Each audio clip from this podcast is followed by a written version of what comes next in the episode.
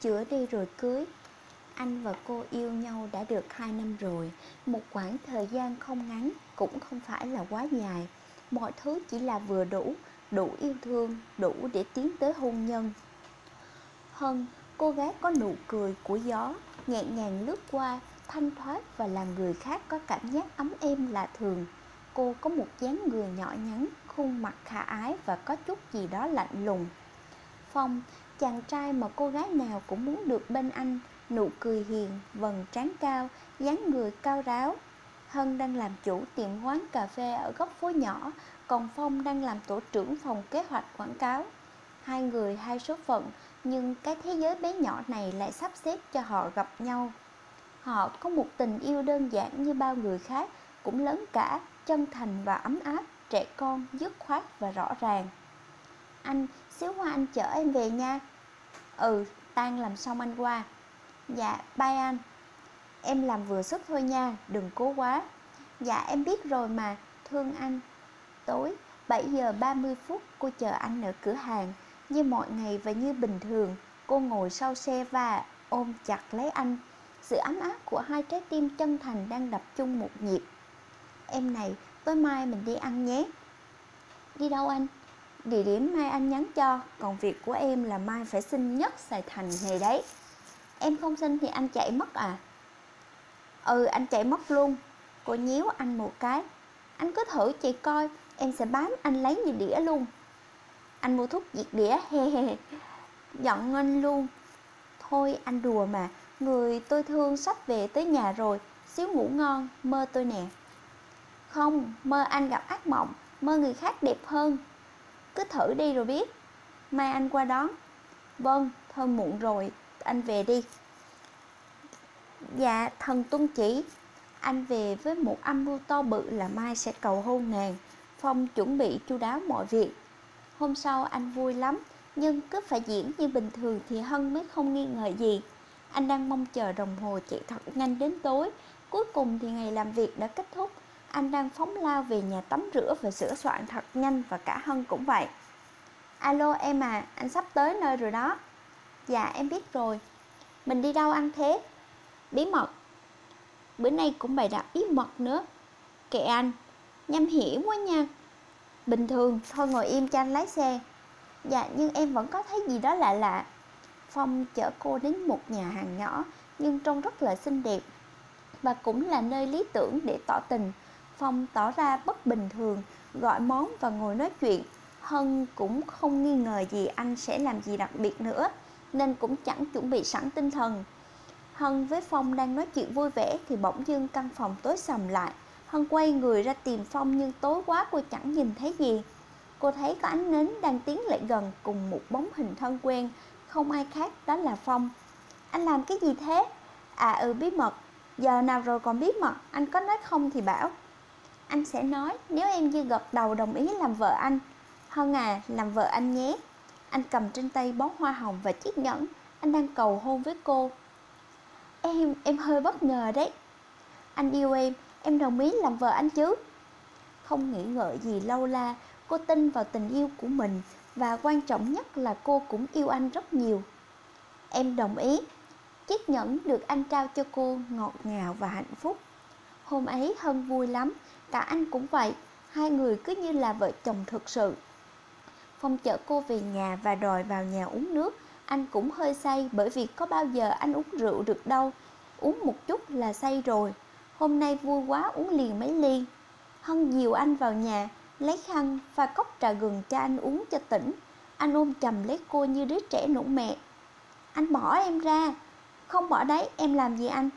Có bỏ ra không thì bảo, em còn phải đi tắm nữa cho anh tắm với. Anh hâm mà, cho anh tá túc một lát cho tỉnh rượu rồi còn về sớm nữa. Không về đâu, không về thì anh ở đâu? Ở đây. Không cho không cho cũng phải cho. Hân gỡ tay anh ra, nhưng anh kéo hân lại vào lòng. Hân nhìn anh vừa buồn cười lại vừa nhăn mặt, phong ghé vào tay hân. Anh yêu em. Biết rồi, anh mà thử yêu cô khác. Chưa nói được hết câu, phong đặt lên cô một nụ hôn. Trong tình cảnh này thì hai người cứ chắc chắn là của nhau cho đến khi đầu bạc. Anh cởi từng chiếc cúc áo của cô. Này, em chữa thì sao? Chữa thì phải cưới chứ sao? Cứ chữa đi rồi anh cưới. Cô yêu anh và anh cũng yêu cô. Giờ thì là họ là của nhau. Cô cho anh tất cả tình yêu, Lòng tin của đời người con gái. Thấm thoát đã hai tháng trôi qua, Cô biết mình đã mang thai cái bụng càng lúc càng to lên. Anh cũng biết vậy. Nhưng bận công việc chưa giải quyết xong Nên còn chần chừ một thời gian. Đợi khi nào giải quyết xong thì về xin mẹ cho hai đứa cưới. Sáng dậy, cô nằm gọn trong lòng anh ấm áp. Về ra mắt mẹ anh hen, Rồi xin cưới em nữa. Nhưng em sợ mẹ không thích em. Sợ gì mà sợ, Tin anh đi, mẹ sẽ thích em thôi. Dạ anh ăn gì? Vợ tôi nấu gì tôi ăn đó. Không nấu là nhịn à nghe. Em thử không nấu đi. Anh và cô ăn sáng xong, Phong dắt cô đi chợ mua ít quà biếu mẹ. Anh cũng lâu rồi không về thăm mẹ. Bính bon Tiếng chuông cửa reo lên, Mẹ anh ra mở cửa. Mẹ, con chào mẹ. Giờ mới chịu về à? Tưởng anh đi luôn cơ. Hi hi, về với mẹ là nhất mà. Giới thiệu với mẹ, Đây là Hân, bạn gái con. Nay con dẫn về ra mắt mẹ. Dạ con chào bác. Ừ thôi vào nhà đi. Mẹ anh mở cửa đi vào, Hân rón rén bước sau lưng anh. Nhà mấy khi có khách đến chơi, Không có gì tiếp đón con bỏ qua cho bác. Dạ không sao đâu ạ. À. Ừ thế con ở đâu? Dạ con ở quận 1 ạ. À. Nhà có mấy anh chị em? Dạ có mình con thôi ạ. À. Con là trẻ mồ côi. Kìa mẹ, sao mẹ hỏi nhiều thế?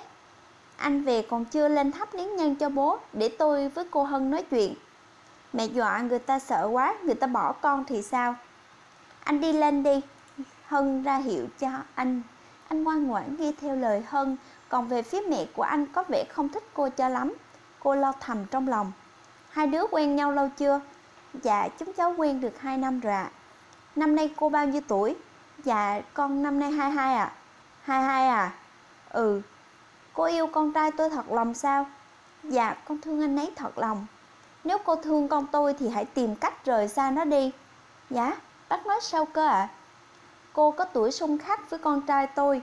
Nếu cưới cô về không làm hủy hoại công việc nó Thì cũng không bền vững được lâu Chỉ làm khổ nhau. Chỉ bằng cô tìm cách rời xa là tốt cho cả hai đứa Nếu như cô thương nó và muốn tốt cho nó. Phong đứng trên lầu nghe thấy mẹ nói vậy Anh Điền Phi ngay xuống. Mẹ, sao mẹ lại nói vậy với cô ấy? Tôi chỉ nói vậy là muốn tốt cho cả hai đứa. Dù gì thì con cũng sẽ cưới cô ấy Mẹ không cản được con đâu. Dù còn sống hay đã chết Bà mẹ này cũng không để cho anh cưới cô ta về làm dâu nhà này. Mẹ, nhưng chúng con đã Đã sao? Chúng con đã. Anh đừng nói là hai đứa ăn cơm trước kẽn rồi đấy chứ. Dạ. Hai đứa dù có con chăng nữa Tôi cũng không chấp nhận con dâu Và đứa cháu chưa chắc đã là cháu tôi. Sao mẹ lại làm vậy với con? Chả sao cả tôi chỉ muốn tốt cho anh Và cho cả cô ta. Phong nín bật mắt anh tỏ vẻ tức giận với mẹ nhưng lại bất lực trước quyết định của mẹ mà không làm được gì.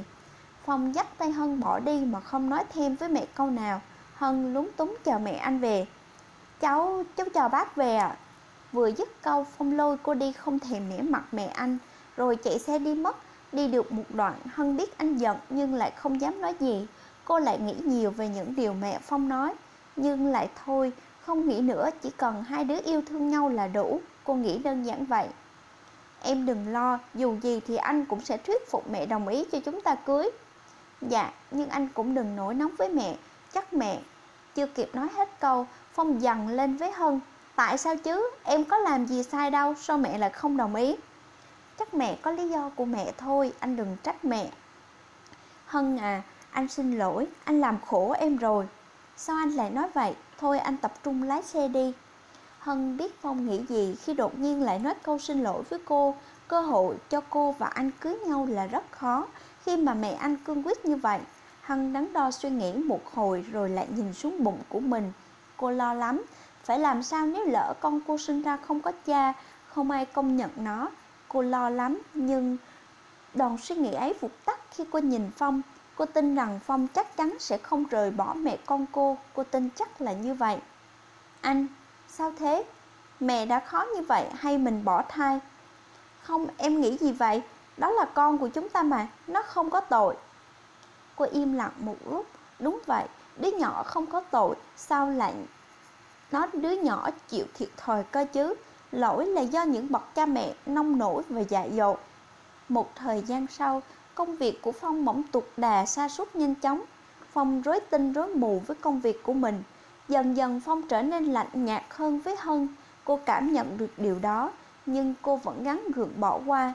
Nghĩ chắc là do anh bị áp lực công việc quá thôi. Cô vẫn nín nhịn dù tình cảm của hai người không tốt cho lắm. Vài ngày sau, công việc của Phong gặp khó khăn. Anh bắt đầu chán nản và uống rượu, say xỉn đến tận khuya mới về. Hân câu mày cằn nhằn anh vài câu rồi đi làm ly trà gừng cho anh giải rượu. Trong cơn say anh lầm bầm mắng nhiếc cô là đồ vô tích sự, làm vướng tay vướng chân anh, cản trở anh trong công việc. Hân với bếp nghe tiếng mắng của Phong bất giác hai hàng nước mắt lăn dài trên má cô. Nhưng cô không hề giận anh mà chỉ giận bản thân mình sao lại thương anh quá nhiều. Sao lúc ấy lại quá bồng bột và nông nổi. Cô giờ chỉ biết trách bản thân mình thôi. Cô bỗng nhớ đến lời mà mẹ Phong từng nói với cô và đã đưa một quyết định là biện pháp tốt nhất cho cả cô và anh. Cô sẽ bỏ đi, bỏ đi thật xa, nơi mà anh không biết cô ở đâu nhưng cô vẫn biết anh đang rất hạnh phúc. Nơi mà chỉ có cô ấy thấy anh nhưng anh không hề biết cô. Chỉ có điều là tốt cho cả hai để cả hai nhìn nhận ra vấn đề và để cô sửa chữa lỗi lầm của mình. Cô nhìn xuống cái bụng của mình và nói khẽ mẹ con mình đi tìm nơi nào đó ở tạm để cho ba nghỉ ngơi thoải mái con nhé. Cô bỏ đi không một chút tin tức, cô cắt sạch mọi cách thức mà Phong có thể liên lạc với cô. Cô bỏ đi trong đêm tối, khi thức dậy, Phong anh mơ màng, đầu đau như búa bổ, mơ màng nhớ về ngày hôm qua. Anh xuống tìm Hân, tìm trong nhà không thấy cô đâu, anh hốt hoảng gọi cho cô nhưng cũng không gọi được. Anh bần thần nhớ lại những câu mắng rủa cô ngày hôm qua. Anh ân hận, anh có lỗi với cô. Không làm được gì cho cô mà còn khiến cô thêm khổ nặng nhọc. Anh ân hận vì câu nói nông nổi của anh Chữa đi rồi cưới. Nếu như ngày hôm đó anh không nói câu đó Thì bây giờ không khổ cho cả hai. Tại sao lúc đó anh lại ngốc nghếch như thế? Làm tổn thương cô Làm khổ cô Tìm cô Bây giờ anh phải tìm cô và chuộc lỗi lầm đã gây ra cho cô. Nhưng anh tìm hoài không thấy, Không biết cô đi đâu. Không một chút tin tức, Anh lo lắm. Chỉ còn hai tháng nữa là cô đẻ rồi, Đứa con của anh. Anh đi tìm cô trong vô vọng. Cô bỏ đi, không có nghĩa là cô hết thương anh. Vì thương anh, cô mới bỏ đi. Cô sợ mình sẽ là gánh nặng của anh, Cản trở anh và cô bỏ đi không cách xa anh mấy. Nhưng cũng không cho anh tìm thấy cô. Thời gian này cô sắp đẻ, thai đã được 8 tháng rồi, bụng cô to lên và di chuyển cũng khó khăn hơn. Sáng nay cô đi chợ, gặp anh ở đó nhưng anh không nhìn thấy cô. Sợ anh thấy cô liền tìm chỗ nấp, cô lùi lại, không may vấp phải cái bậc, cô ngã người về phía sau nhưng nhanh chóng đứng dậy và bỏ về, mong sao anh không thấy cô. Về phòng trọ phải leo lên tầng 3, việc di chuyển không mấy dễ dàng, bỗng dưng bụng cô đau quặn lại, máu dưới chân chảy ra. Cô biết mình sẽ không chịu được lâu, nhưng giờ cô biết gọi cho ai, không người thân, không ai thân thích, bạn bè cô ai cũng bận, chỉ còn mỗi anh nhưng cô sẽ không gọi cho anh, không gọi sợ làm phiền anh. Reng reng, tiếng chuông điện thoại reo lên. Alo Hân à, có phải em đấy không? Alo, có phải đây là chồng của người nhà bệnh nhân Hân không? Dạ, phải là tôi đây Hân bị sao thế à? Anh vào bệnh viện ngay đi, cô ấy sắp không qua khỏi rồi, anh vào ngay đi. Cô ấy bị sao? Cô ấy bị sao? Cô ấy sinh non, móc chảy nhiều, sắp không qua khỏi rồi, anh vào ngay đi, tôi còn có việc bận không giúp được gì thêm, anh vào ngay đi. Tốt tốt, anh vơ đại cáo khoác rồi lấy xe chạy vụt vụt lên bệnh viện. Trong đầu anh giờ không nghĩ được gì nhiều ngoài hai từ ân hận. Anh hận bản thân mình, anh hận lắm, Đến viện, Phong chạy vội vào hỏi y tá, xong chạy vào phòng của cô. Bác sĩ vẫn đang cấp cứu. Anh đến chỉ thấy một người phụ nữ chạc 40 tuổi đang ngồi đấy. May quá anh đây rồi, tôi đi ngang qua thấy cô gái nằm trên sàn. Cô ấy bị vợ ối, tôi đưa cô ấy vào viện. Mà anh làm gì lại không chăm lo để cô ấy té thế vậy? Giờ nguy hiểm đến tính mạng. Cháu, cháu, cô ấy sẽ không sao chứ à? Tôi cũng không biết, Giờ tôi có việc bận rồi, anh ở lại chăm cô ấy đi. Dạ, cô đi ạ, à, cháu cảm ơn cô. Anh ngồi đó chờ đợi, đã hơn một tiếng đồng hồ rồi, mong rằng cô sẽ không sao. cả hai đứa bé nữa vừa nghĩ đến đó, bác sĩ từ trong phòng bước ra. Cô ấy có sao không bác sĩ? Gia đình chuẩn bị lo hậu sự, cô ấy chắc sẽ không qua khỏi do đến viện muộn quá. Chỉ giữ được đứa con, không cầm được máu, băng huyết quá nhiều. Chúng tôi đã cố hết sức. Anh không tin vào những gì mình vừa nghe thấy. Chuyện gì xảy ra vậy? Sao lại như thế? Anh chị vội vào phòng cô, đôi mắt anh rưng rưng. Em, em ổn không? Em ổn, sao anh biết em ở đây? Cái cô ngốc này, em cái gì thế? Sao lại bỏ đi? Sai không liên lạc cho anh? Sao em lại làm vậy cơ chứ? Em đúng là ngốc mà, nước mắt chảy dài trên má anh. Em, em xin lỗi, anh khóc trong sáu lắm, cười lên. Anh xin lỗi, anh xin lỗi, anh đã mắng em, anh sai rồi. Anh không quan tâm em và con, anh không giữ được lời hứa với em. Anh, anh xin lỗi chi, em có nói là giận anh đâu. Là em thương anh, em chấp nhận mọi thứ. Em đúng là ngốc mà, anh sai thì phải mắng anh chứ, sao cứ im lặng chịu đựng như vậy? Em không sao, anh khóc nữa là em giận đó. À con mình không sao chứ anh? Con mình không sao, em yên tâm đi. Vậy em yên tâm rồi, chắc em không qua khỏi, em để lại một gánh nặng cho anh rồi. Em xin lỗi, nhưng anh chăm con nhé. Hãy cho nó một người cha, đừng để nó mồ côi như em. Em xin lỗi anh. Em nói gì vậy? Sao phải xin lỗi? Nó cũng là con anh mà. Anh à, em xin lỗi, em không bên anh và con được. Sau này anh hãy kiếm cho nó một người mẹ tốt. Đừng vì em mà làm khó mẹ anh nữa. Anh hứa với em đi. Được rồi, anh hứa mà. Em nằm yên đừng ráng sức nữa. Phải giữ sức mà chăm con nữa. Em phải cố lên. Em, em không qua khỏi rồi. Anh à, em thương anh Tích tích Tiếng điệp tiếng vang lên từng hồi anh không khỏi bần thần. Anh mất cô rồi sao? Cô bỏ anh đi mà thật sao? Anh còn chưa nói câu thương cô nữa. Cô bỏ anh đi rồi anh biết phải làm sao? Em thương anh. Câu nói nhẹ nhàng trong hơi thở cuối cùng của cô Làm tim anh đau nhói. Cuối cùng cũng là vì thương anh nên cô mới khổ như vậy. Cũng chỉ vì anh, vì một chữ thương anh đã hại cuộc đời cô ra nông nổi này. Cô đã sanh con cho anh rồi, nhưng còn lời hứa của anh với cô vẫn chưa làm được. Anh vẫn chưa cưới cô, anh là gã thất hứa và vô dụng, là trả giá đắt cho sự nông nổi của anh. Giờ nhận ra thì cũng đã quá muộn